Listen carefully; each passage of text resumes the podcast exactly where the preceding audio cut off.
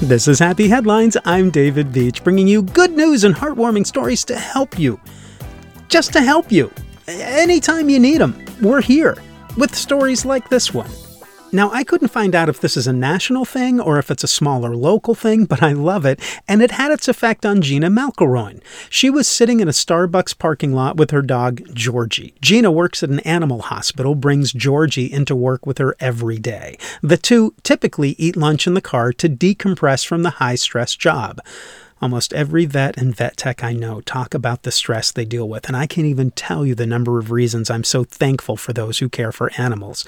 Anyway, back to Gina and Georgie. Gina was quoted on the Dodo site, a great site for awesome animal stories, is saying, When I'm not at work and especially on my breaks, I tend to try to not talk to people. I always sit in the Starbucks parking lot because I like to get coffee after I finish my lunch and I tend to park off to the side to hide from people. And then a FedEx truck pulled up alongside her car.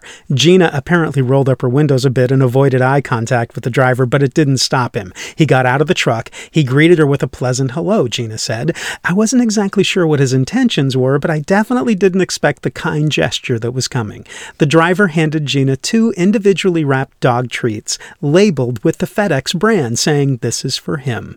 Well, Georgie loved it because he was rescued from a starvation situation and he loves all treats. Gina, with what must have been vet training, noted it was a very cutely packaged gift and it had all the ingredients on the back, which I thought was great because Georgie doesn't have allergies himself, but you never know. The FedEx driver went on his way with a nod and a smile. Georgie apparently now gets so excited every time he sees a FedEx driver.